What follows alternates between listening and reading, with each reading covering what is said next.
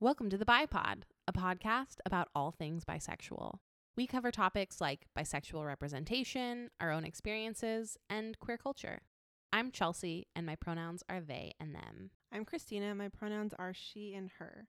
We define bisexuality as experiencing attraction to people who share your gender identity and to those who don't. We welcome anyone who has any kind of relationship with or curiosity about queerness. For more info about the show, you can visit thebipod.com or find us on Instagram at thebipod. We don't know everything. At all. This podcast is one piece of the long history of bisexual and queer discourse. We're here to be part of the conversation. Let's get into it.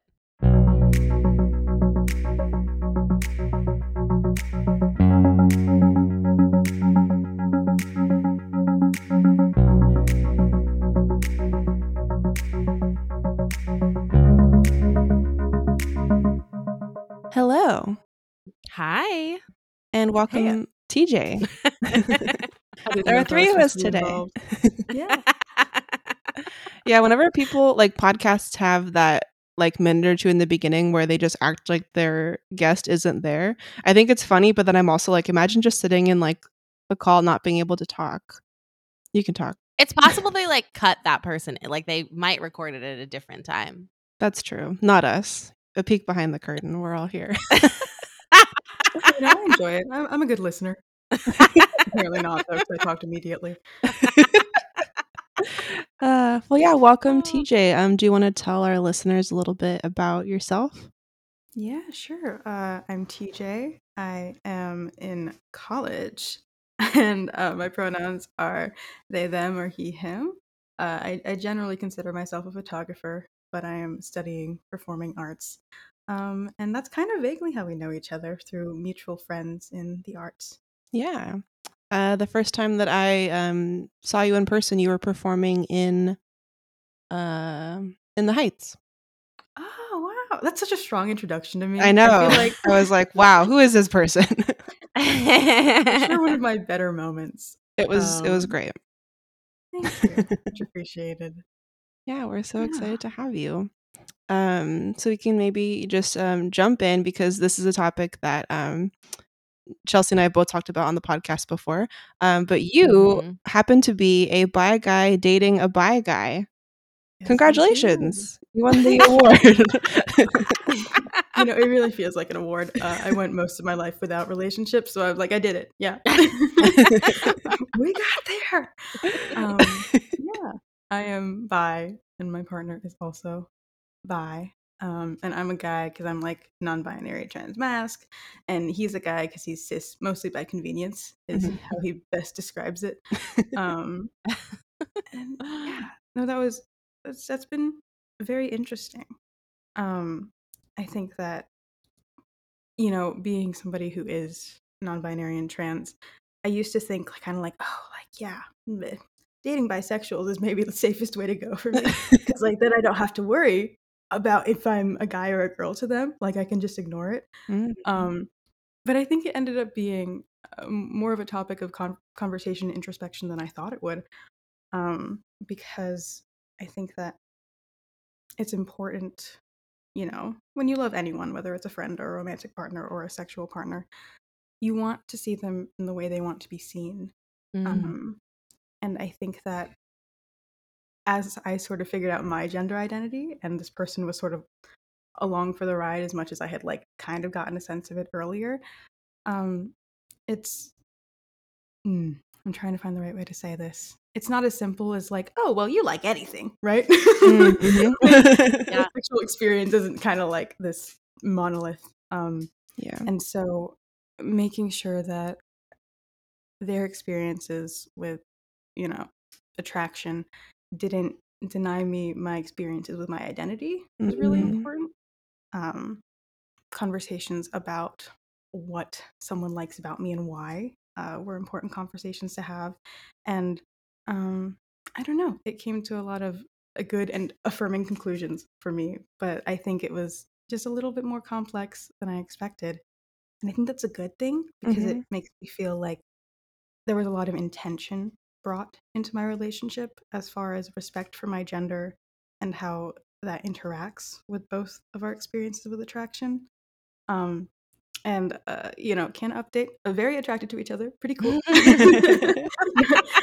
Nothing wrong there but it's nice in comparison to experiences I've had when I would flirt with people, and if I didn't know they were straight, or if they were gay, or if they were bi, um, and I'd have to flirt with them and appeal in a way where I'm playing up something more feminine, or if I'm mm. playing up something more mm. masculine, or whether or not I'm leaning one way or the other that day.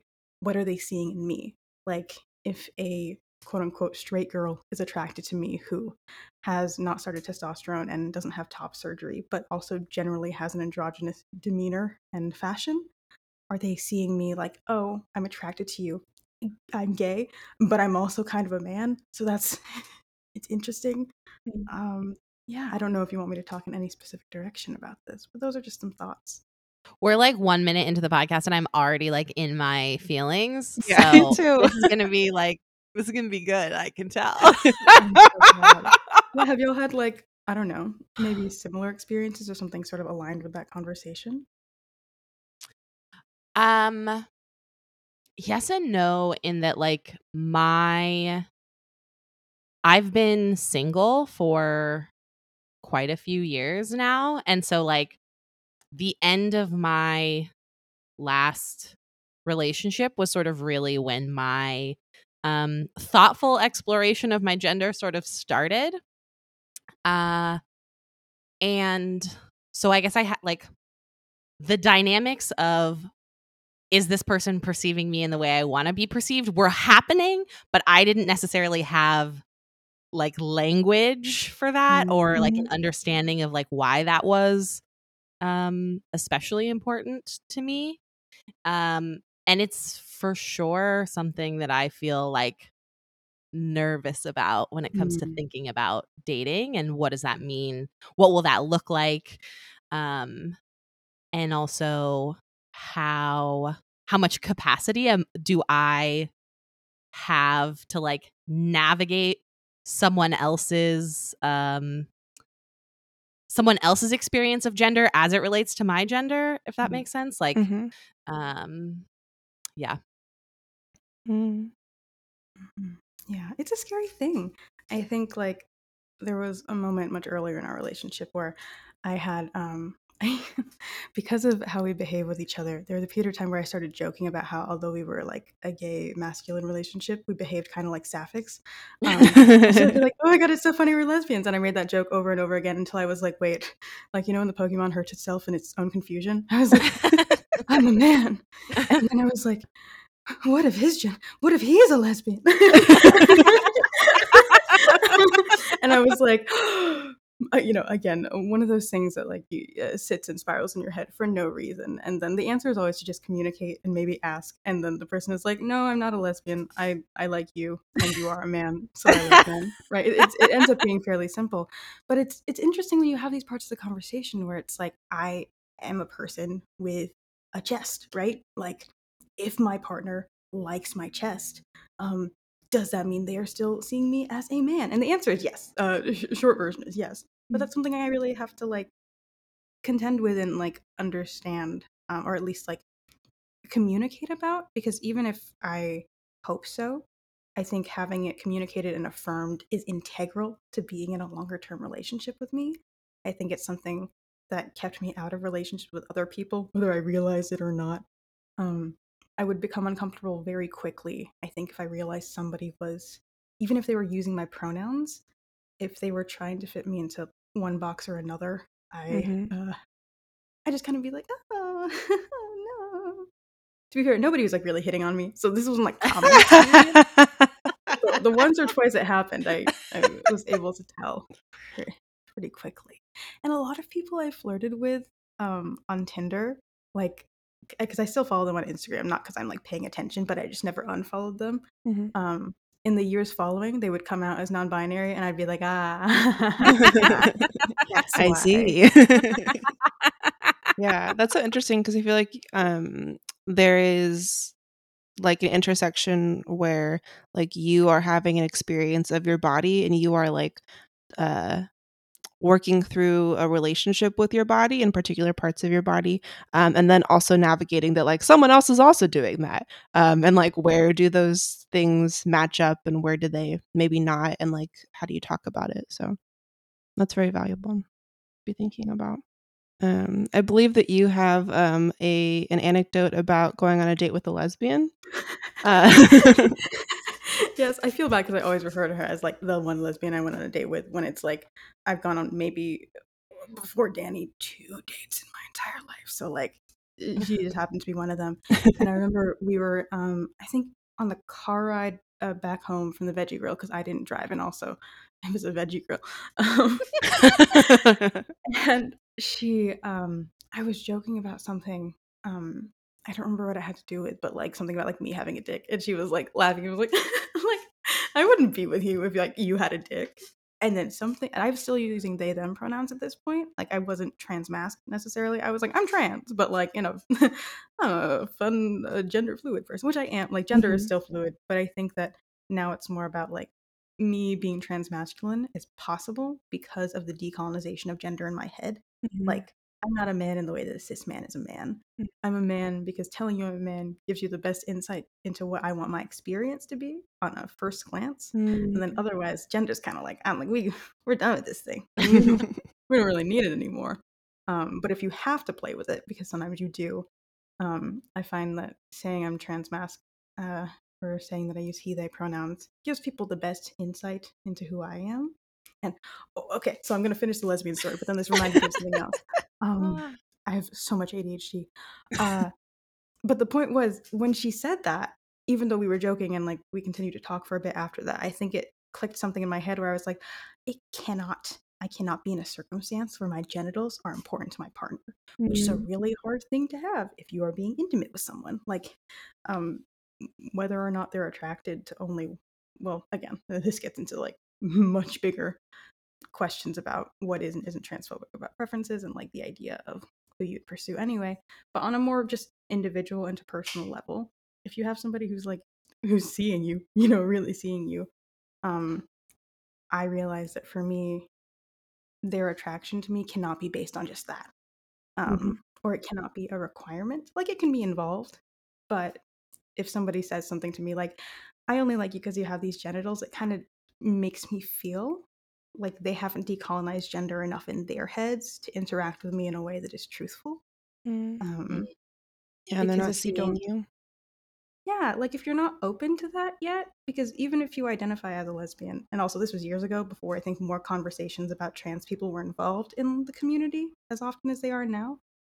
Um, like I understand some sorts of like repulsions to certain body parts because of just like what you like or don't like and negative experiences and whatnot. Not that those are the same thing; those are all separate things. Um, but like, what if I wanted a phalloplasty one day, or what if I wanted, you know, to identify with just emotionally the concept of different genitals, which is kind of common with the trans experience. Mm-hmm. Um, I just, I need I need more. And I think that everybody needs more. I don't think that's a just trans person thing, but I think it became so clear to me that I was not built for that scenario. Um, mm. Yeah. And then, do you have any comments before I'm gonna jump into? No, you look really excited about this next idea. Oh, that's so funny. I was really hoping you'd ask a question because I kind of forgot it. Um, I mean, I have commentary that I can offer if you need thinking days um that um while I haven't had like that specific experience that you described, I have had like moments like that. Um on a dating app, I like matched with someone and I was looking or yeah, I think I, we must have matched and then I was like looking at their profile again. Um and she had said something in her profile about like being a lesbian and my first reaction as someone with like um some like queer uh imposter syndrome that I'm always navigating was like, well, if a lesbian is interested, I'm definitely queer. Like I've done it. I'm we're good. And so first I was like, yes. And then I was like, wait.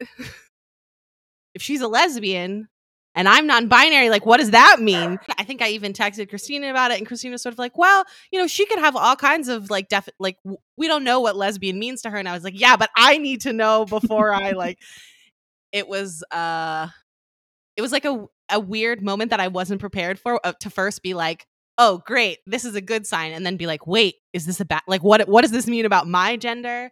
Uh, and I have another, I have a good friend who is non-binary and uh, was assigned female at birth and we've talked about how they are like yeah i don't i just don't fuck with straight men because like i don't want to deal with their like how do what is how do they feel about their straightness if they're like with me a non-binary person and like Mm. their experience of gender and i don't want to reassure them that they're still straight because like perhaps you're not like uh gender is complicated the Yeah. specific genre of quote unquote straight man that is just like dying for they them pussy. Do you know what I mean? It's like a, a new breed of chaser. That's so true. Yeah. Major red flag when anybody is like extremely invested in their straightness. Like it's Mhm. fine. I I'm gonna say something controversial. i guess people can be it's straight. fine to be straight if that's what you are. Cool, cool, cool. fine. Um, but to like I don't know, to have to hold on to that identity like at the expense of other people's identity, um, that like doesn't make sense to me. I guess. Sorry, I started laughing because I remembered that um, for the first like six months of me knowing my partner, I thought he was straight, and that was part of why I was like not flirting with him.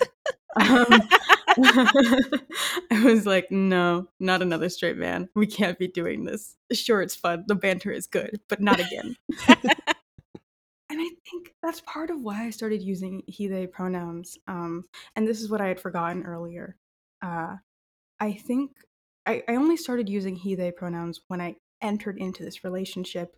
And it started with when he started calling me his boyfriend, or we talked about him calling me his boyfriend. I really liked pairing the he pronoun in with the boyfriend. Mm. Um, just in a sentence, it sounded nice in my ears, and so I would do it in reference to myself all the time. And eventually, he asked me, "He was like, do you want me to like sprinkle in a he/him pronoun here and there?" And I was like, "Yeah, yeah, yeah, for sure, for sure." Mm. um, and it really started to settle, I think, because having somebody who sees you and acknowledges you for who you are allows you to really kind of play with the rest of it and the words stop Mm. mattering. I, I tried using he they pronouns in the past and I really didn't like it. It felt like another box I didn't want to be in. But I was finally in a relationship where the he him pronoun like asserted my queerness um, in a way that like you can't use he him pronouns for me and consider me a woman, you know? Mm. Mm-hmm. And to be fair, they shouldn't be doing that with they them pronouns. Nobody should, but I feel like it happens. But it mm-hmm. gave me a lot of comfort in terms of affirmation on my identity. It's the reason that before I was like, partner's the best word. Screw gender. But now I'm like, boyfriend is really like a, a sprinkle of affirmation whenever I need it. Mm-hmm. And um, I think, and this gets a little bit into internet culture, I found that as they them pronouns became more common, especially over quarantine, I think a lot of people explored gender in the privacy of their own homes. Mhm. And I think that's a good and amazing thing. Unfortunately, part of it becoming part of the like main cultural zeitgeist, zeitgeist was this sort of image of the white AFAB skinny person who uses they them pronouns and I'm not that. I'm never going to be that. I won't identify with that. And people started to view they them as sort of like a girl light. And I think that that is, Mhm. you know, that is society's problem. That wasn't the issue of anybody using they them pronouns, but the adding he to my pronoun set really helped me differentiate myself from that. And I think it has shown me more than anything that my pronouns and my gender identity are so much less about my feeling similar to an experience and so much more about me wanting to be separate from this binary or mm-hmm. even the string of fluid things. I just want to be entirely removed from it. And whatever words I can use to make people split me apart from what they've learned in tradition in their head is going to give me the strongest entryway to just being myself. Mm. Mm. I'm gonna go back and re-listen to that like 50 times. yeah um wow. sorry i'm just having an epiphany over here it's very interesting TJ, you're so smart. Aw. Smart. Thanks. Don't worry, I'm dumb in other areas. If I'm in a kitchen, I have no idea what's going on. Neither do Days I. ago, I was trying to make pasta and I had to look at my roommates and I looked at them and they were like, what, what's wrong? And I said, I said, everything's fine. Um, and then he looked at what I was doing and said, three quarters, like looking at the pot I was holding with tap water. Just like panicked. I know this. I know I know this. um, I didn't got it. Uh, I was supported and helped by the people in my life. Thank you. Ah, so funny. Um, well, speaking of um, the internet culture, um, by my standards, you are TikTok famous. Um, I referenced you, uh, like a, a theme of the first season of the Bi Pod was Chelsee and I being like queer elders trying to figure out TikTok and like talking about how it seemed like there was this trend of um, the TikTok algorithm like being so piercingly precise that people were like, Mm. "Oh, I just got a bunch of bisexual content and I realized I'm bisexual." And we like talked about uh how that's cool. Any way that you get to queerness is great, but like also what is it like what do we do with that? Like what does it mean to be Mhm. um I don't know, uh targeted by an algorithm or like Be Um, diagnosed by TikTok. yeah, exactly. Um, yeah, and uh, I referenced you a couple times because I was like, I have a friend who's TikTok famous. Um, yeah, and so I, I don't know if you maybe want to talk a little bit about like um your how like your experience of wanting to divest from um the binary and all of these things, Mhm. like how that kind of intersects or doesn't with um internet culture and your experience being on the web. Absolutely. Uh, as far as TikTok goes, now I think it's so rancid. I took like a three month break from it, and I've never been happier. Um, I re-downloaded the app finally, but um, I think uh, there was this beautiful arc of like getting on it, not understanding it, um, having like one sort of viral video, and then learning that that doesn't do anything for your consistent engagement because of how horribly addictive the algorithm is and how it just keeps giving you enough to make you come back and then reducing your views and engagement until you uh, overwork yourself producing content. So it's bad, right? It's bad. Mhm. And then also for like privacy reasons, it's really bad. Um, but the good parts, I would say, is that in quarantine, in a time when I really, really needed connection, it was able to connect me with people that I needed to be connected with at that time. Um, in my life, in my school, there aren't that many queer people. And if they are, a lot of them are white, a lot of them are cis. Uh, so it's like every time I would see a trans person, I would get so excited. And then if we didn't vibe perfectly, it would be like, ah. uh, and I think that's a lot of pressure to put on a Yeah. person just for how they identify to be like, I need you to be with me on this because we're the only ones. Mm. And that's hard. Um, and then I logged into TikTok and I was, you know, algorithmically introduced to this really vibrant community of Black, trans, and otherwise queer people. And um, I was able to befriend some of them. And, you know, to be fair for internet friendship, some of them are real and some of them are kind of like when you do a play, like the false sense of intimacy you feel. You're like, oh my god, it's my bestie, and it's like you followed each other three months ago because one of you thought the other was hot, and it's like that's not not trust. Like you shouldn't trust that person. And I'm aware of that now. You know, I've grown up a little bit in the time I've been on TikTok. It's like I, I re-went through the Tumblr scenario. But TikTok is a little more personal. You know, like you see each other's faces. It's not just reblogs. It's all you and your content and you as a brand. There's not a single piece of media on TikTok that is honest because it is all based around self branding. To sit mm-hmm. there and talk to a camera is inherently performative. And I think the platform relies on it in a way that is even more performative than like something like us sitting here having a conversation. I think it is bent around and encouraged to be um what is the word? Inflammatory? Inflammatory and um humor as a as a means of currency. Mhm. I find that, you know, it doesn't matter if somebody's a really good activist. It matters if they're funny or hot when they say it.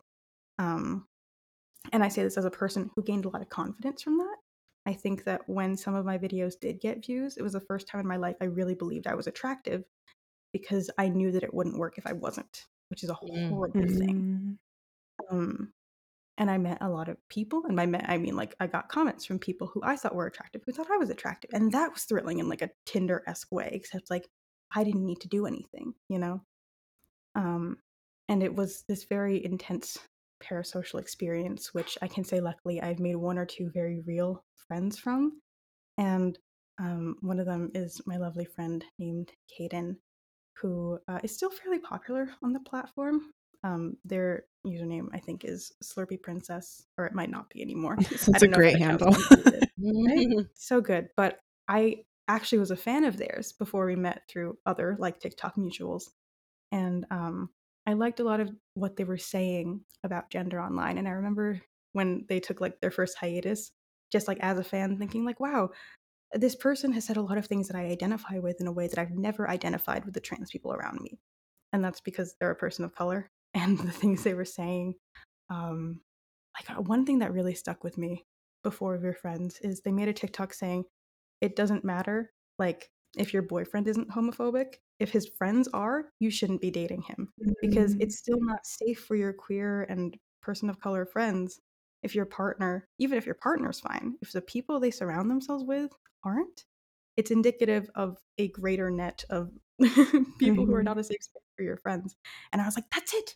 I've been sitting with that forever. I've been dealing with people who are like, yeah, but it's fine that he's a Republican. He treats me well, like my entire life. and it was like, finally, someone fucking said it. And opening TikTok was like just video after video of people saying what I've been thinking my entire life.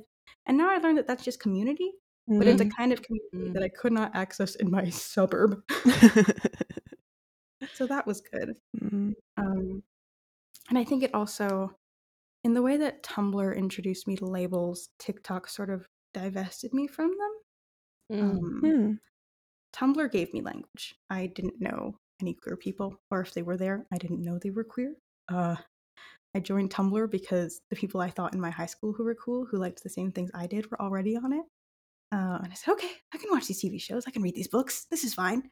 um, and it was the first time culture was really for me that i was engaging with it consistently that i was engaging with some sort of fandom.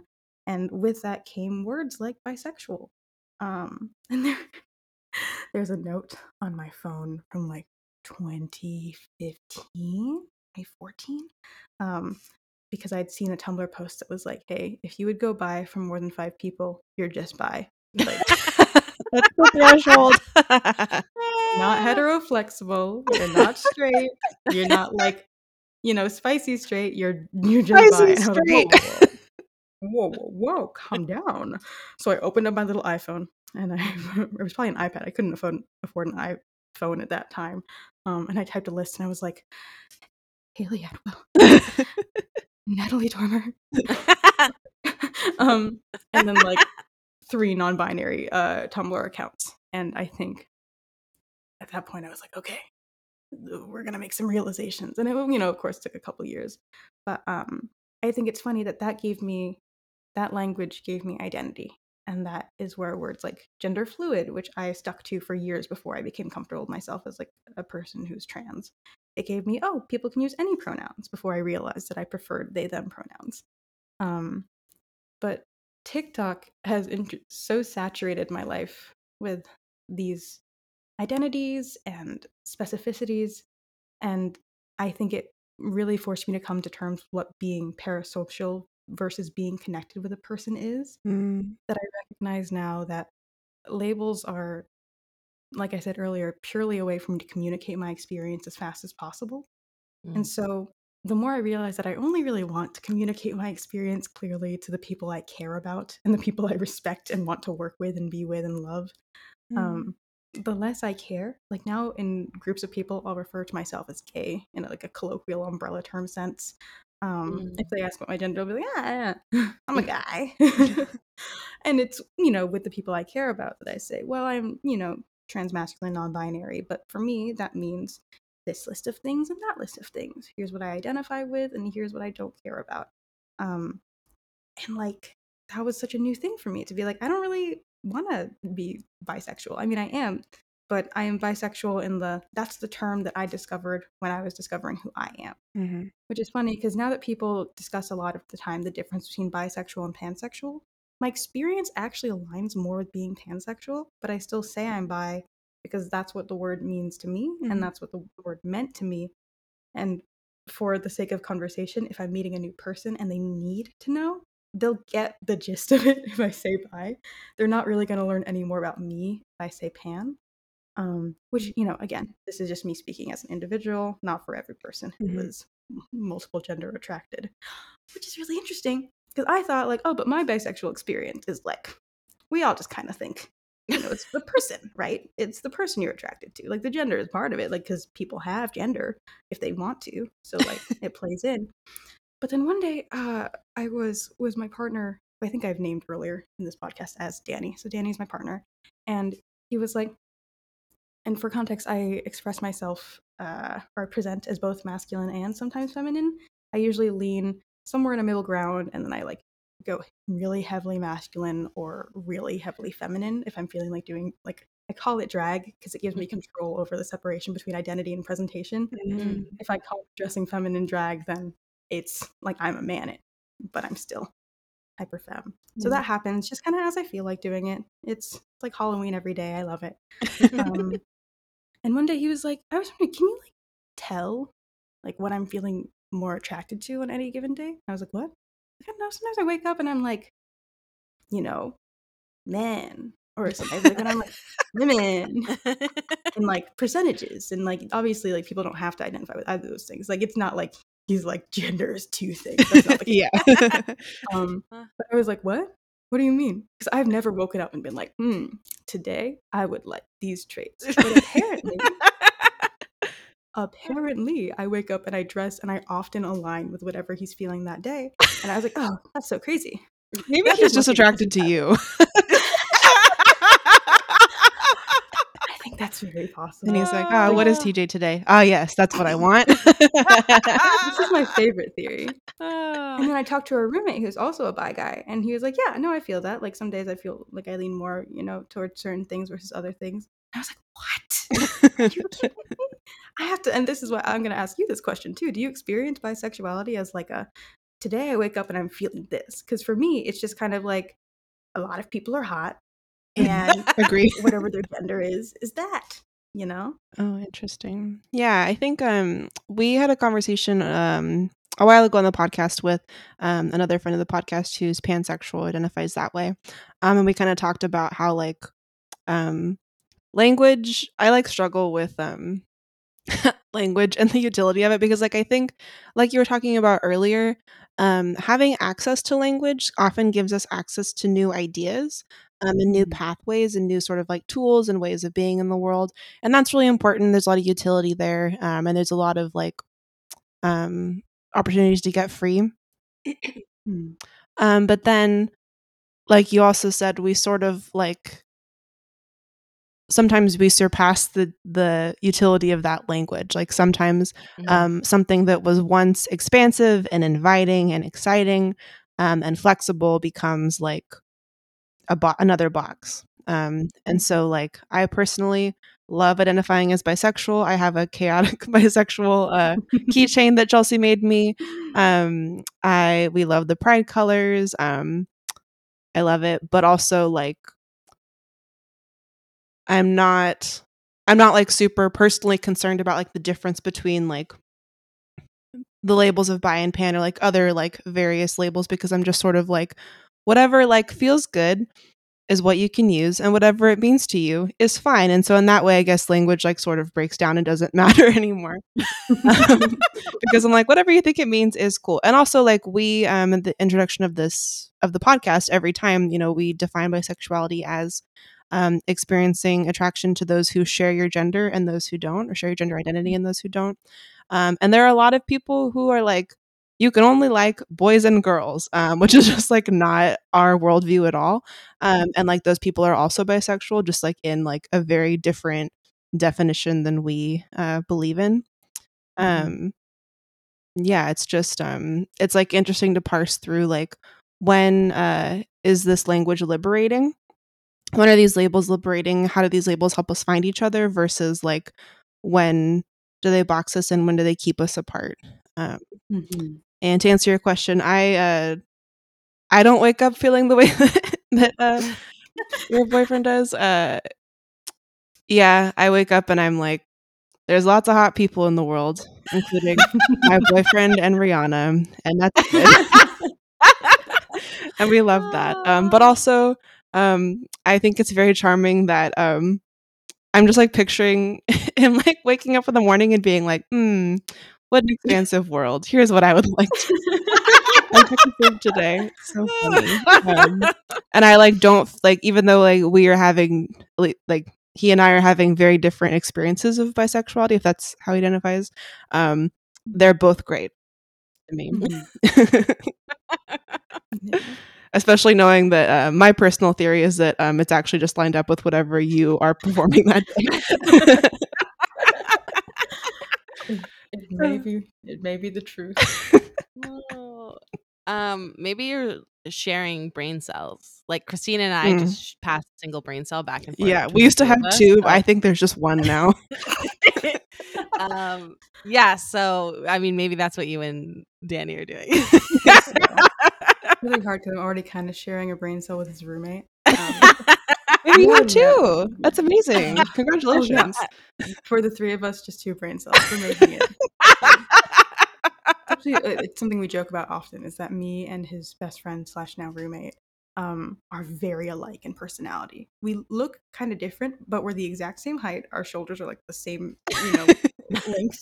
Um, and we think in the exact same way. So, like, if Danny's at work and we're like, "Oh, let's do groceries," so he can cook for us. Um, one time we went out and we said the same exact thing six times in the same day, and I lose to stop.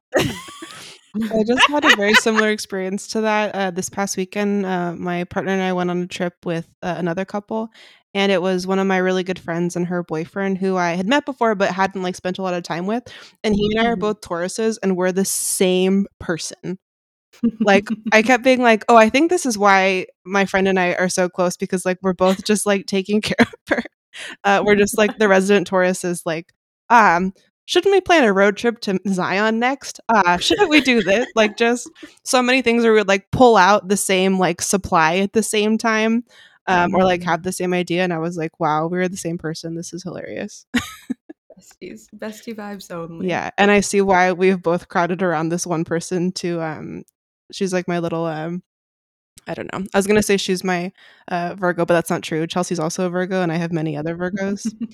um but that's so funny when you like find a person where you're like, oh, uh we love the same person and also we are the same. Interesting. this, this adds up more than you thought it Yeah. would. Hmm, You want to unpack that? No. Okay. Uh, Oh, but Chelsee, how do you experience bisexuality? Mm, um. Yes. And that's valid, and I believe I it. do. Um, I think it's uh maybe like a if we've sort of identified two um Areas of the spectrum. yes, I feel like maybe a little of both. Like Hmm. um I think I think gender can sort like informs my attraction to someone in the same way that like anything about them would. Hmm. Um, and so it's definitely like a factor, but it's not like the factor. Hmm. um, I think maybe there are some like similarities in types of attraction that I feel to people who have maybe like similar gender presentation or similar gender like uh I was going to say experience but I don't actually know about their experiences. It's my Mm. experience of their gender. Mm. Um, and then I don't know that I like. W- I wouldn't say that I wake up in the morning with a preference. Um, but I will notice sometimes maybe like trends in the things that are like particularly attractive to Mhm. me. I will notice like, oh, this is a thing that is like, for lack of a better term, like doing it for me right now. Like, um, It's MILFs this month. Yes, yeah.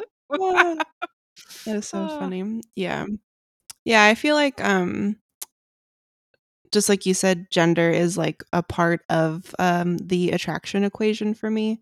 Um in ways that I'm like interested in parsing through because I um wonder like how much of that is like um just like fear of men um Mm. but then like also how much of that is compet like how does like my um how does my attraction to people um coupled with their gender presentation like what is that and like what kind of factors play and i'm always interested in that um but i definitely have a type and my type is anne hathaway um which chelsee Mm. has dragged me for regularly Christina will be like, "What about this person?" And I'm like, "That person that looks like Anne Hathaway." I stand by you. thank you thank you tj it's funny though because once I asked Christina, I was like, "So, like, what is your like type? What kind of people are you? If you have, if there's like a, you know, general things that you're attracted to," and she listed off some people. I think it was uh, men mostly, actually, when I asked you. Um, and they they had like nothing in common, Yeah. and I was like, "What is? Conne- I don't. maybe she doesn't have a type." And then the more she would talk about people that she was attracted to, I was like, "Oh." Mm. Yeah do have a type. men it's random and sporadic um there's no no rhyme or reason but yeah anne hathaway's hot. Yeah. that's it that's the is. thesis You know the quote that's like, "You either die a hero or you live long enough to see yourself become a villain." hmm yes. Um, well, my type kind of used to be twinks, but I kept living and now I am a twink. And I am the villain, is what I'm trying to say. wow do you think that i'm gonna become anne hathaway What's um, stopping you? I think your ass is what's stopping you. Actually, I think that Ah, will preclude that's you. true. No offense to Anne Hathaway, but that's true. she could never. she could never and that's okay anne it's fine. We can't all be everything all at once. We all have forgive you. different qualities. we do. Uh, love that. Um i love that talking about tiktok got us to this place. That feels good. Um I'm curious, TJ, if this happens to you. A thing that Christina and I talk about sometimes is the uh, bisexual experience of like watching something on TV and like being attracted to like both the like love interests. It's like there's this guy and then this girl and then they're they're in love and you're or maybe they're not in love but they should be. Mhm. Um and you're like I'm attracted to both of these oh, yeah. people. Oh yeah, this listen, listen.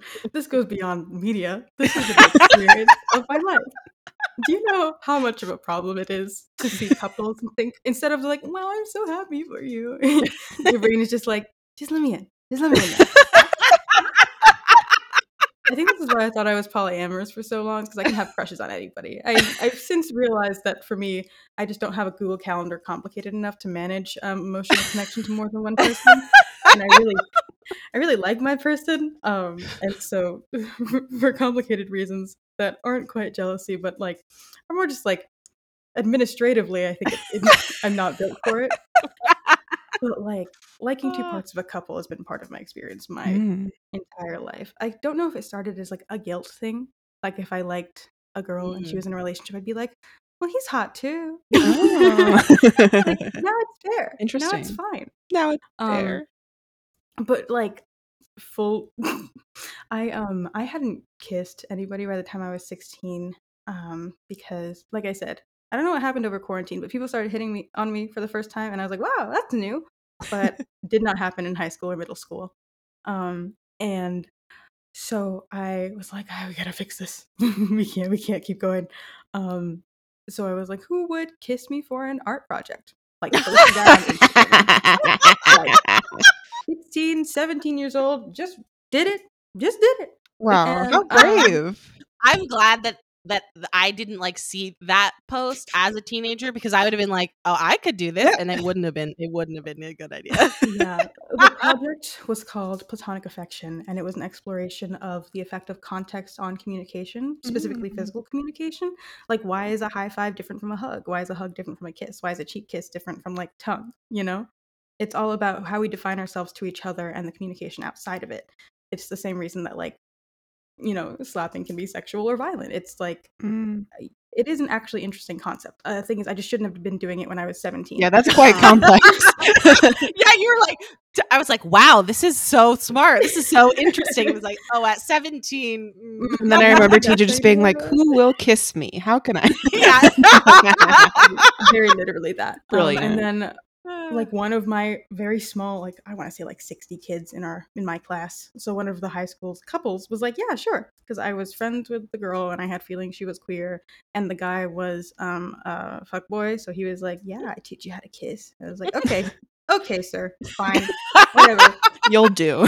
so my first kiss and to be fair they were both hot. Like for, for the group of people i like i was kind of a legend. I actually so my first kiss is like a three-way peck between all three of us and then i like made out with each of them separately on camera and then i used it to get my photography account to 100 followers because i posted a teaser video of us all almost kissing.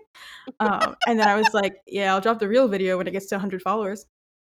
Because nobody believed i did it. Nobody was like there's n- this kid this kid who's been doing nothing but just like going to school and dropping in and out of it because they're going through something. Nobody knows what and then i was like so i've kissed the girl all of you have a crush on and the guy all of you have dated i've done this are you proud of me and then i kissed like one more person but unfortunately i graduated after that and so they all moved everywhere and i was like Mm. who am i going to kiss i'm not going to kiss people i don't know i can kiss people i've trauma bonded with for the last four years Sure. you know college was hard. I tried to schedule one and then I got too nervous and it fell through. But it's okay. Like I said, um I removed them from the Instagram account now because I don't think that like I want that even if like nothing NSFW occurred, like even if it was just kissing, I don't really want that material out there Yeah. because I was underage and it just doesn't feel, you know. It's one of those things that it's like I'm, you know, that was an experience for that time Mhm. um and i've moved on but apparently i didn't change that much because i think maybe that was 16 and then by 18 i was doing my first big musical and i had a crush on the boy who was playing the character i wanted to play and the stage manager and they were best friends. And i told both of them uh and then after i told both of them we all three like sat there and held hands and were like interesting. We don't know what this is but we all it's alive. Interesting. it didn't go well. It didn't go well. Like i mean like we're friends now but like it didn't pan out for me, but I love that I consistently will just be like, "Hey, these are my feelings." okay, bye. I'm a little better. I'm not that much better now. I'm I'm only better because Danny is very kind and um forgiving because uh, now instead of going these are my feelings, I go I don't know if I have feelings, so maybe if I could just like you know maybe we just like peace out, you know, like if we were just like friends, just really good friends, you know, friends who like kiss and hang out and talk about our feelings, but just friends. and Danny said, "Okay, that's fine. We can be friends." And three weeks later, I was like, "Hey, so I made this playlist about you." um, Ah, the people who let us uh, work out our own bullshit, honestly. Valuable. I'm very grateful. I've I've been very lucky in this case. Wow. What an Oh, I- elaborate uh, plan. I'm like still thinking about the like the project that you set out to do in high school. Yeah. I think it's a good project and it's a if there weren't a pandemic, it would be a really fun excuse to kiss all my friends cuz like it's one of those things that I think if time had continued on long enough, it would have been like, ah, sure. Like I still like you know, within my monogamous relationship, we can still kiss our friends if there's no known romantic intention. Mhm. The word known is in there cuz sometimes Danny can't tell. That's good. We were actually just like, talking about we were just talking about that last night about how like people have like different definitions of monogamy. Um and like that's perfectly fine, but like you just got to talk about it or else like you don't know someone's boundaries until they've told you or you've crossed them. Um, Mhm. but I love that. I also love the very specific known romantic intention. uh, so healthy. Yeah. Yeah. It's one of those things that I think I have a very, very healthy relationship, not because I knew everything going into it, but because one of the things my anxiety makes me do is kind of hyper communicate. It is a way I compensate for the fear um, of doing something wrong. So it's not always healthy. I would say that in the ways where it was unmanaged when I was a teen and I would have to text somebody and be like, Do you still like me? Do you hate me? That's not okay. That's not acceptable. But in a relationship where I go, if I don't know, the first thing I'm going to do is ask a question and establish a plan moving forward. Great. Because honestly, like a lot of our boundaries and stuff changed as our relationship started because I've never been in one. I had a lot of preconceived notions of who I would be in a relationship, and I was very wrong. For somebody who can have crushes on like seven people at once, I um, am a lot more protective of my relationship than I thought I would be. Mm. Um, mostly, I, I've never been an experienced before where I had a partner and people would blatantly hit on them in front of me, and I was like, "Why doesn't this feel good? I thought it would feel good, and it doesn't feel good right now." Mhm. Um, and so the fact that I have a partner where I can go, hey, I thought this. I know I established these boundaries, but I was wrong. I am feeling a certain way, and right now I'm going to feel bad about it. But like in an hour or so, let's talk and reestablish some new boundaries. And that that's always the case. And if it doesn't work for us in the long run, we reestablish them again. Like that's, it's good stuff. It's nice to know that we did stuff like that our first month dating. Um, so now you know over a year in if anything comes up again it's not scary Mhm. you know it's Mm. really really nice Yeah, there's a lot of grace in that of like acknowledging that we're gonna change and have new experiences that give us new information. Feels really similar to the way that you're talking about um the way that like the role that your gender does and doesn't play in relationship dynamics in Mhm. an ideal situation of like being um, sort of seen as like a fluid changing human because like that is what a human is. I love Mhm. that. Mm. Mm. I'm really glad that you asked that question, Chelsee, because now Oh now you no. got to hear my interesting anecdotes about my first kiss that i scheduled my current my, mm, my current partner is actually my first like romantic kiss. Technically i kissed somebody when i was on a date once and i thought it was romantic but they didn't like me. Uh, so That could still be wrong on that. romantic. looking back it was very much not. Um, but like yeah I'm, I'm learning a lot. Uh, it's fun. It's a good time. Um yeah. Ah, learning good. Um yeah, you've talked a little bit about um kind of alluded to earlier in this conversation about the ways that um like decolonizing your understanding of gender um has been really important to your, you know, to kind of development and journey exploration. Um so I'm wondering if you can talk a little bit more about that. Yeah, for sure. Um, I just starting with terminology. To be fair, I'm not educated enough to give like a thorough definition on the decolonization of gender, but I bet you there are like 40 really good papers about it that you could read.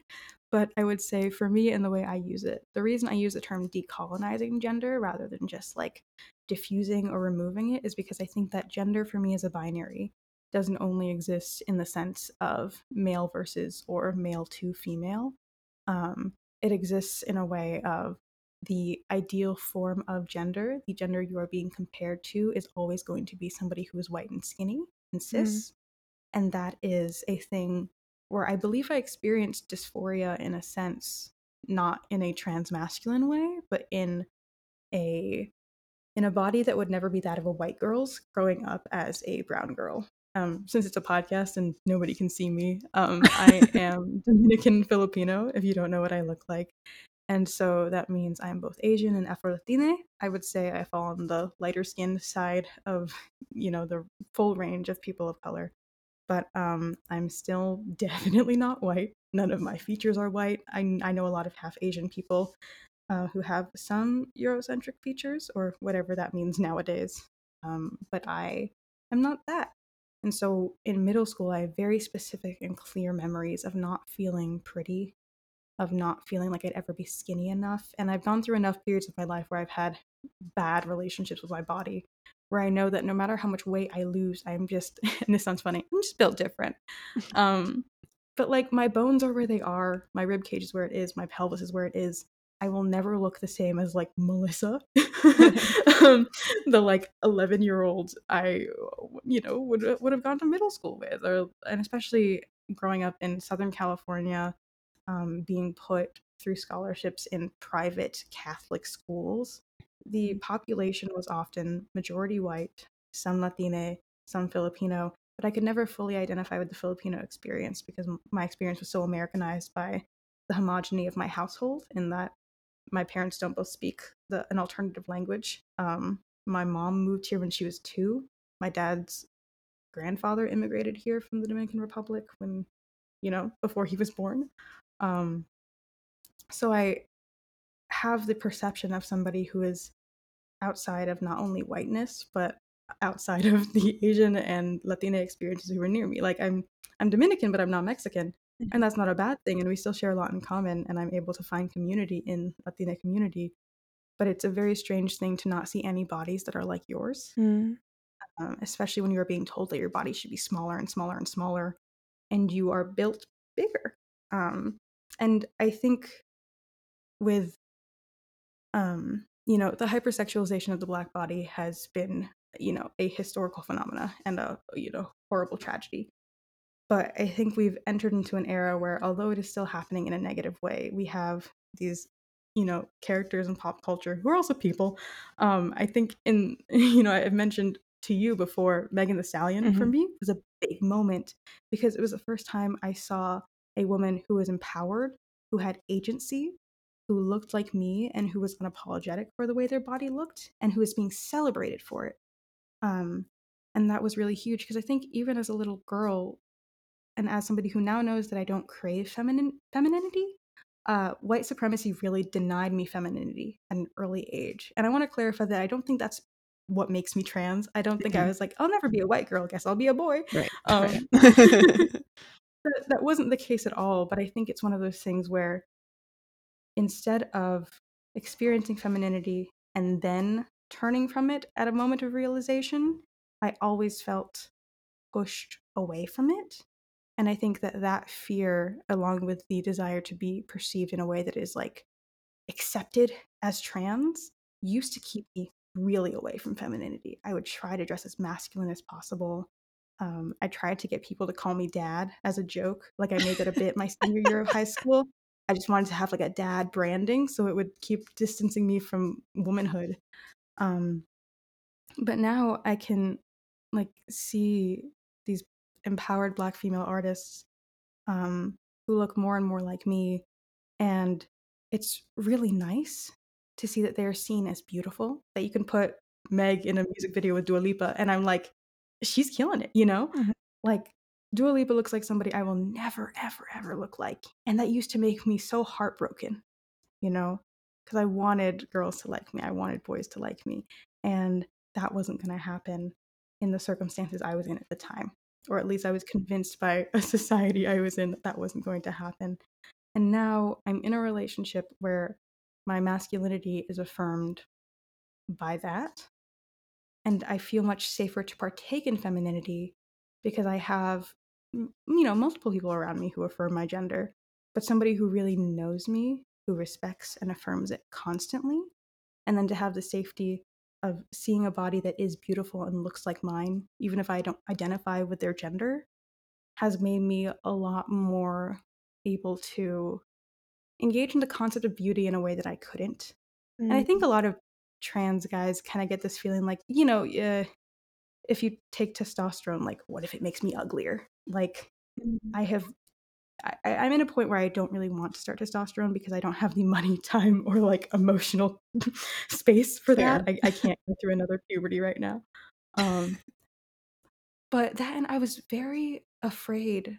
I very suddenly gained like the ability to be considered beautiful, the privilege of beauty at like 20, because finally being ethnically ambiguous was suddenly a trend instead of being a, sin. and like, it's it's very much so a privilege and the idea of losing that to make somebody else see me as masculine is something that challenged me for a long time Mhm. like i would push my body to such limits to obtain a masculine appearance without starting testosterone that i was like i need to start testosterone um and then i was like i can't t- start testosterone and it would be this this weird circle where i was just trying to get people to perceive me a certain way and i knew that even if i did all those things i would still think i was kind of ugly which i Mm. think kind of speaks to the root of the issue which is that like the dysphoria for me is it's not, i'm not going to say it comes entirely from the outside um but I would say that more so than changing my body, changing the people I value as far as like their opinion on Mm. me has been huge in mitigating dysphoria. Like I did a lot of voice training that I'm not using right now, so it's very weak. Um, but I don't use it. Like I think my voice skyrockets in pitch when I'm alone with my partner. Mm. Um, and I can do drag. Um, and I can wear dresses around my partner, and it can be like this fun thing where I'm playing their girlfriend, and it doesn't feel Mm. like I'm not doing it for him. You know, it would be kind of messed up if I was a trans non-binary guy dating my partner and then just pretending to be a woman. Like that would be really messed up. Uh, but instead, it is a situation where I am granted fluidity by security Mhm. um, and representation. Really, it just comes down to representation. Um, I don't, I can't even name like which parts of my body it is because uh, if you looked at me, you would not think I look like Megan Thee Stallion. This is not what I'm saying. Um, even as like a guy, I'd kind of love to, but I, I don't think that's necessarily the case. But um, I I've only sort of recently become more aware of my relationship with blackness as an Afro Latina person. I used to distance myself entirely because I was so separate from black culture because there was no black community around me in the situations I grew up in. But I think the more I saw black TikTokers and black musicians, the more I was like, even if that's not entirely who I am, there's a lot of me that connects with that experience. That is mm. something where sometimes I know in my heart when something is racist and it's not happening to anyone else around me. Mhm. And my mom doesn't quite get it because she's a very light skinned Filipina. And my dad doesn't really talk about his experiences with darker skin with me.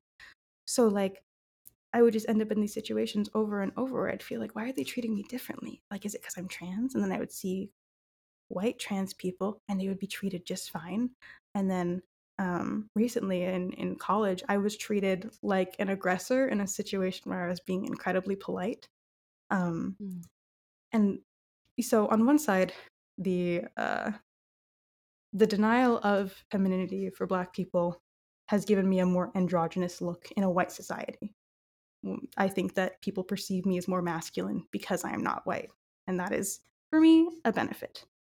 But also, it is a really weird thing because it's still really racist, and it's I don't know. I'm not. I'm undereducated to be commenting on this in a way that goes any deeper than what it is and speaks to only my experience. But the moment I realized my gender had anything to do with my race, as far as my experience, was Mm. really massive for me because I kept on reading and watching white bi creators, white trans creators, and I was like, they all, yeah, this is mostly it, but something was missing. Mhm. Um, and yeah, I just thought that was super, super strange. Mhm. I mean, I know a lot of people grow up feeling like they're the ugly kid, but it's a really weird thing when all of a sudden society is like, no, you're hot now. You're trendy now. When your whole life you felt bad about your skin color, and all of a sudden people are like, oh my God, I love your tone. You look like you just got back from the beach. Mm. It's crazy. Mm. Mm. Yeah, that's really profound and um, complicated. Mhm. Yeah. Mm. Yeah. Mm. I don't have a good transition, but I thought That's it was okay. fun. I'm just thinking. Every time you talk for a couple of minutes, I'm like, ah, TJ is so smart. All these complex emotions.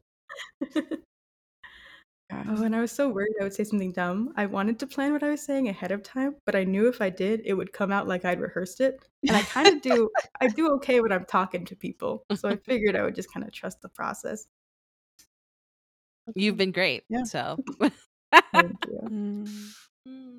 Yeah. I did have a note in here that um we haven't addressed yet. Yes. I just I thought I could read some funny things that people have said to me on Tinder as Oh, a yes. trans non-binary Yes. person. Um, so from my Twitter, uh, I found this uh message that somebody sent to me, uh, and it goes, "I feel your last photo, comma.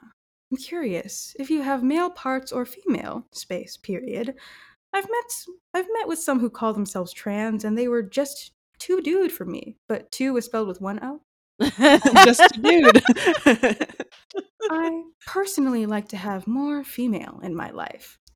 oh And to be clear, my profile is like I'm trans. Transphobia is a red flag. I use they them pronouns at the time. Um, I think my last photo is that meme of the frog that is like, uh, what is it? It's the are you male or female? Dude, I'm just attractive. I love that frog so much. My friend Sarah got me on, on a car air freshener and it hangs on my little mirror. Um, so I hope my expensive car doesn't get hate crimed. Yeah. so that was a good one. wow. Um, What a Uh, limited view of the just- world. two Yeah. dude for Just a dude. and then a, a follow up from, Uh, I guess this is Bumble 2019. wow. um and we were talking about like modeling people who are photographers yada yada. And then they go or he goes i feel like him being a man is important situation. Um, what's your pronoun by the way? Sorry if it offends you but i can't tell. And i said oh my pronouns are they them. Thanks for asking. And i was like yeah so focusing on college then not modeling. And he goes you're welcome. And how do you identify? And i go oh i identify as non-binary. And i comment on like his career options and he goes, okay, fuck me. I don't know the nicest way to ask this, but I am straight, and I want to know that you're not a guy because you're good looking, but I can't tell. Don't fancy me. It just me. Oh, no, no, sorry. Then he starts talking about being a doctor again and like asks about my Instagram. But like, imagine asking somebody for their pronouns and how they identify, and then just being like, are you a girl? Please say you're a you girl. Do you have. wow. That's like somebody who like got the script. Also, the, like- like you're attractive, but I can't tell. Is like what?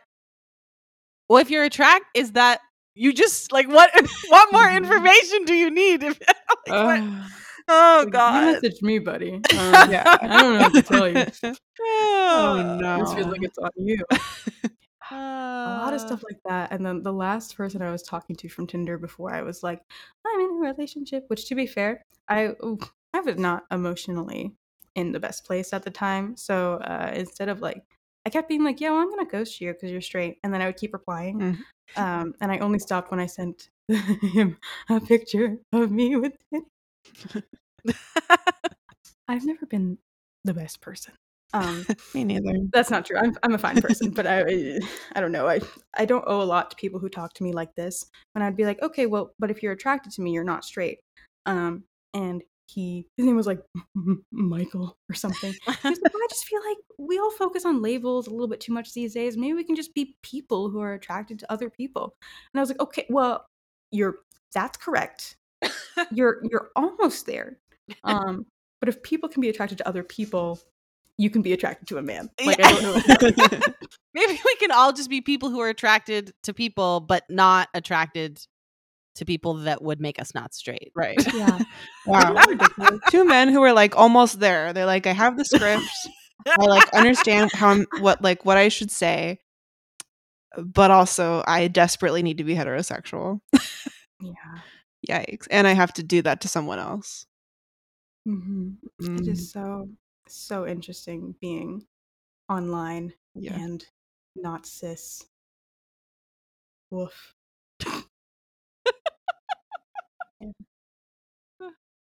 People who are like, yeah, I'm straight, and then like they'll message you on Snapchat being like, I can call you daddy.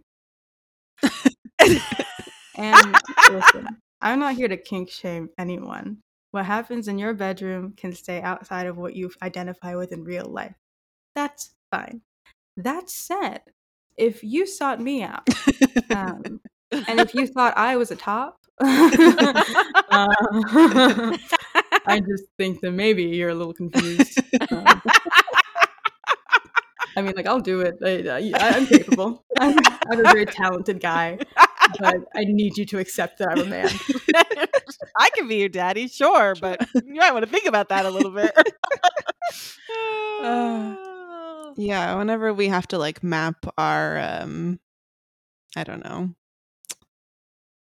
Whenever we have to inflict our like bullshit onto other people and like map that onto someone else to like affirm whatever we're trying to uphold, um we're doing something wrong. I don't know. I wonder Mhm. sometimes like what it is that like straight cis people think about. Like, because it's not In general. yeah, you know, it's like, well, you're definitely not thinking about, I don't know, your gender or your attraction or any of mm-hmm. those things. So, like, Maybe that's why they like What's sports because they like, have the brain space. Oh my god, it all makes sense. I get it now. I understand. and, and Bitcoin. Oh, that's true. oh yes, NFTs. Yeah. Yeah, as someone who like and, does and Bridgerton. Oh yeah. yeah, as someone who like simply has no brain capacity f- to learn what an NFT is, um, and also who watched one episode of Bridgerton and was like, "Oh yeah, the vitamin string quartet is good." Anyways, moving on. This The makes Vitamin String. Quartet is good. wow. Uh, You you ever see straight couples and it's like they're just so unhappy? Like, do you ever see stories written by married straight people? And it's like, whoa, I wouldn't hang it. like you aren't friends at all. Yeah. The whole phrase of like, oh, I love them, but I don't like them. That's not okay. Yeah, That's not okay. yeah, I'm like a I'm like a fight flirter, you know. I'll be like, eh, like, but I won't get into an argument. yeah. We um, my partner and I talk about that a lot because uh, we are like not in a short relationship because I'm right here. Um, Actually, the other night we drove somewhere and I can't park, obviously. Um, and so I like pulled into a parking spot and um, I was like, Oh, am I straight? And my boyfriend was like, No, you're not. And I was like, Oh, that's very sweet. I know, but I meant in the parking spot, which I probably also am not. but he was like, No, you exist.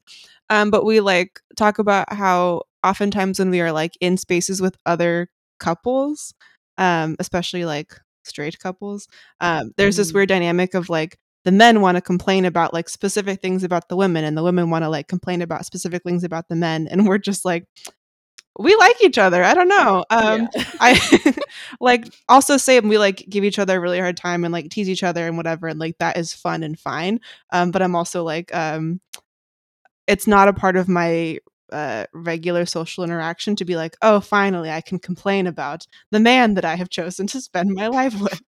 Um, and you know, no shame, I guess, if that's part of whatever. But um, yeah, I'm like, maybe you should just break up. Like, I don't understand. um, I don't really like get this whole um this thing as someone who has like been in uh several relationships with men uh while i had varying degrees of awareness about my own sexuality um Mm. i'm like i can't imagine like the relationship that i was in when i was like 19 i'm like i couldn't still be doing that there's simply no and people do that it, i mean i just yeah go back to the compet episode everybody quit doing it That's such an interesting point, though. Like, I, and this boggles my mind, and I think it's something that like I understand or I'm more aware of than Danny is. But we're kind of sometimes straight passing in public, Mhm. or we look. well, there are three options: we're straight passing, which puts us in a privileged place. Like it makes things easier sometimes, but it's you know it's a little weird. Um, or we look like a father and son. Uh, I, I got that one at a campfire from a 13 year old a few months back. That was rough. I think that's only because Uh, 13 year olds like just don't know how old anyone is because I yeah. I've never had that experience. I hope so. But to be fair, you didn't see the beard he was rocking that Oh. day. It was pretty intense. you just becomes a 40 year old. oh, I I have to text you the picture after. It's so real. Um, or we look like a lesbian and a man who's bothering them. Um, and and maybe that's why people hit on him in front of me all the time. Like general charisma, which I, I can't relate. If I'm in public, I'm like, don't talk to me. This is a safety concern. I feel unsafe if you're going to look at me. Do not speak to me. But he's like tall, mostly white man, you know, or like perceivably white man. Um, so he gets all that privilege, and he's six two and a half or something like that. Um, so it's you know, not to get into a whole other topic. I'm, I'll try to wrap it up, but like, it's so crazy through my relationship being able to access like an entrance into straight or empowered spaces Mm. because I'm with somebody where nobody can hurt me. Mm, Mm. Like I can go on a walk at night with him and I'm safe. And I've never been able to go on a walk at night alone or even with I used to be the tallest in my college friend group. I'm like five nine. Uh but now I'm like actually actually safe whether it's the whiteness or the uh height. It's a very it's a weird experience. Mm. Um it's kind of fun, kind of funky fresh. Uh, and I think for the most part, we use the privilege for good um, and to help uplift and protect other marginalized people. Mhm. Um, and one time, oh my god, like two months ago, we were at a restaurant, and previous to this experience, I'd kind of told Danny, like, hey, the reason I don't get involved when somebody says some dumb sh- shit, I was not sure if I was allowed to curse, and Oh, I've already done do. it. Yeah, Mhm. that's Yeah. They said some really stupid shit to me, and or in the past, if somebody would, I say I don't get involved because it's a safety concern for me, Mhm. right? It is even if you're able to fight someone physically, if it really came to that, uh, it's not safe for me to be around. If cops showed up, I would be blamed Mhm. for some reason because that's just kind of how it works. Mhm. Um, so I was very like, let's just not engage. We have like hand signals for emergency, we need to get out of here, but like otherwise, we keep it cool. And then we were at dinner with his family and my friend and him. And we asked about, or like one of his parents asked about the accent that the guy who came and checked on our table was. I think he was some sort of manager there. And we were like, oh, yeah, like New Zealand or Australia. We went around the table and guessed. And he was like, ah, well, I was actually born here, but I moved here, yada, yada. And then he goes, I have a question for you. Like, looks dead at me and points. And I'm like, uh huh. And he goes, where are you from? Because and I go, oh, I- I'm Filipino and Dominican. And he's like, ah, wow, yeah, the Filipino I would have. I'm gonna uh, do a really bad accent. The Filipino I would have guessed, but no, no, I'm not gonna do it. I'm gonna bail. Chelsee can do it. Chelsee's really That good at five doing sec- accents. oh Yeah. no, the that five seconds that was good. Yeah. Thank That- you, yeah. thank you so much. But he comments on my race, and then he keeps on hitting on me. Like he'd be like, "That's a really, that's a really appealing combination." And I, it's fucking up again. I just got to stick to my accent. um and he over the next 10 minutes like keeps telling danny he's such a lucky guy that's such an appealing combination you're so we got an, an exotic look Oh, i remember him using the word exotic over and over and over again Oh and when we he eventually left we were like oh that was that was not good and then we go to leave the restaurant like half an hour later and he comes up and he puts his hand on danny's shoulder and he goes hey mate don't fuck it up. But it was so loud that i could hear it and i was trying to get away. The Yeah. last thing i wanted was for that man to speak to me again. Yeah. and he he ended i totally forgot this he ended his 10 minute tirade on what he thought about my race um with and i'm celebrating 16 years with my wife.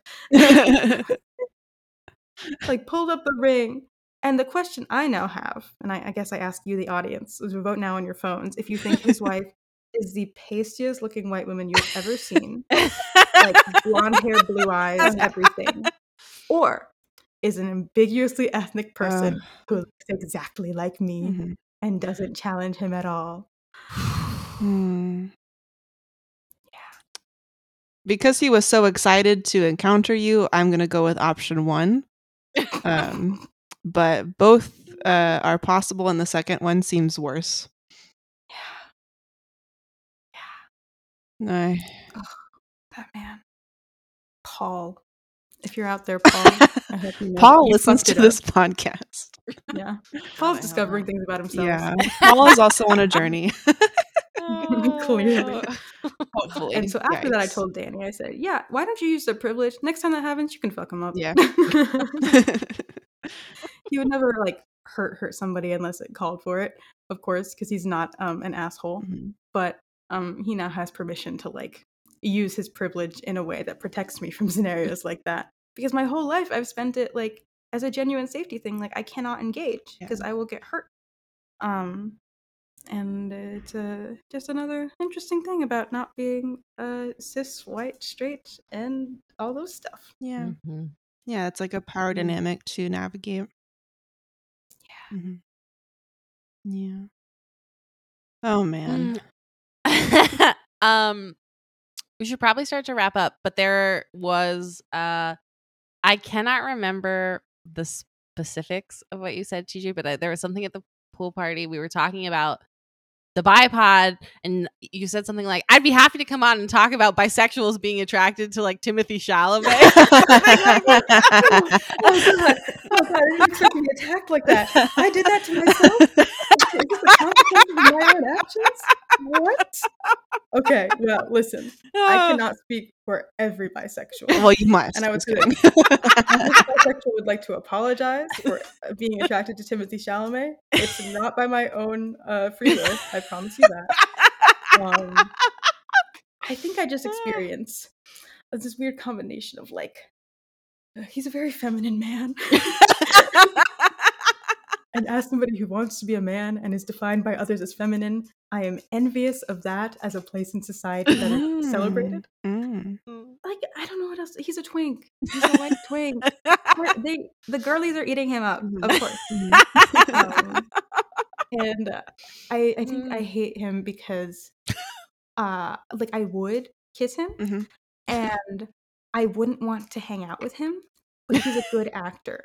Do you know what I mean? Yes. Like, obviously, I don't know his real personality. I know about the chlamydia rumors and rumors and quotations uh, at like NYU or whatever. But like, no matter how I perceive him as a public figure in a parasocial way, he goes out and delivers these fantastic cinematic performances over and over. And I don't know if that has to do with bisexuality or not. Um, Competency think- is is a real. Yeah. That's true. Yeah. yeah, and I think there is something empowering, or not empowering. I'm not going to say that about Timothee Chalamet. There's something, there's something mm.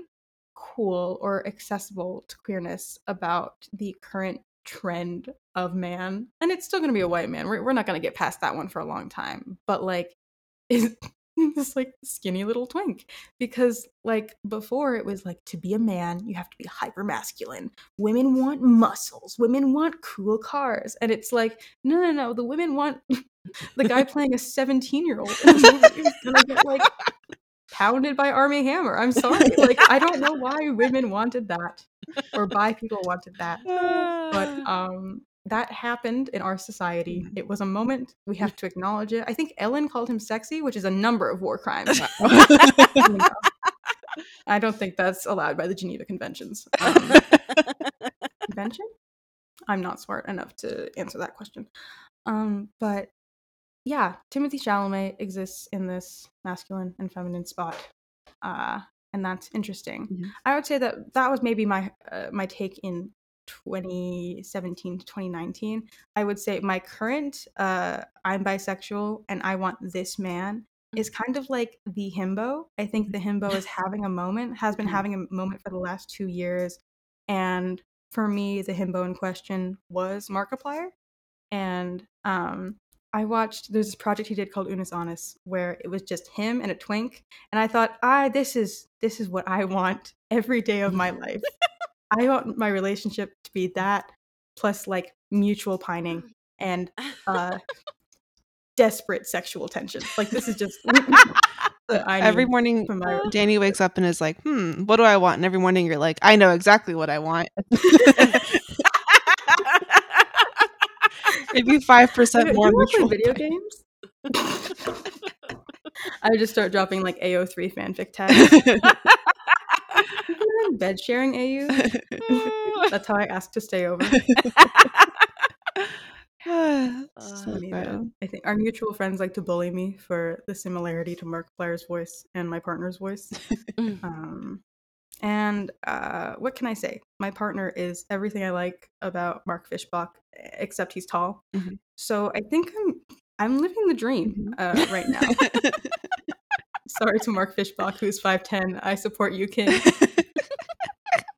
In a different life, we would be together. Uh, yeah, well, I'm really glad that we got there because that was the whole reason we, that we brought you on the podcast. Um, yeah. yeah, that, was really yeah. it. I'm glad I could answer this really, you know, meaningful, complex important, question. driving question. Mhm. Yeah. We're really Uh, here for the big questions on the Bi Pod. We really are. Timothee Chalamet. Question mark. Motherfucker. I hope he's listening. Timothee Chalamet definitely telling listens to the podcast, just like Paul.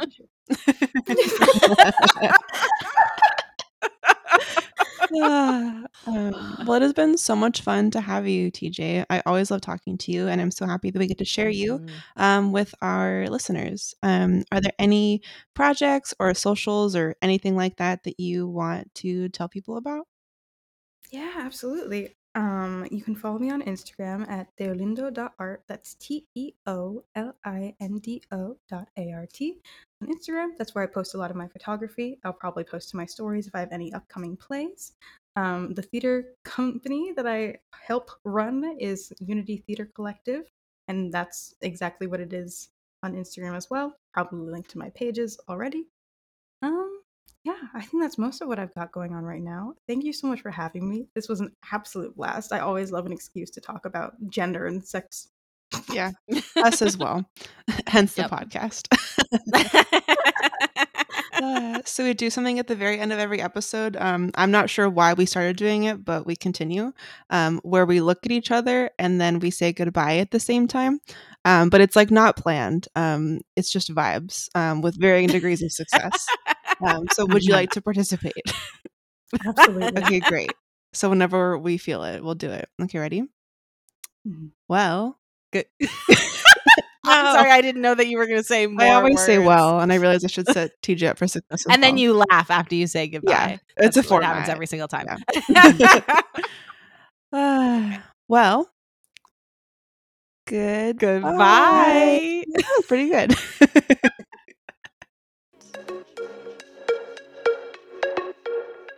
Thanks for listening to this episode. The Bi Pod is made possible by our patrons, including Bicon level supporters like On God Gill. you can find us on Instagram at the Bi Pod and on our website, thebipod.com. This show is produced and edited by me, Chelsee Bergen. And our theme song is Coming Home by Snowflake.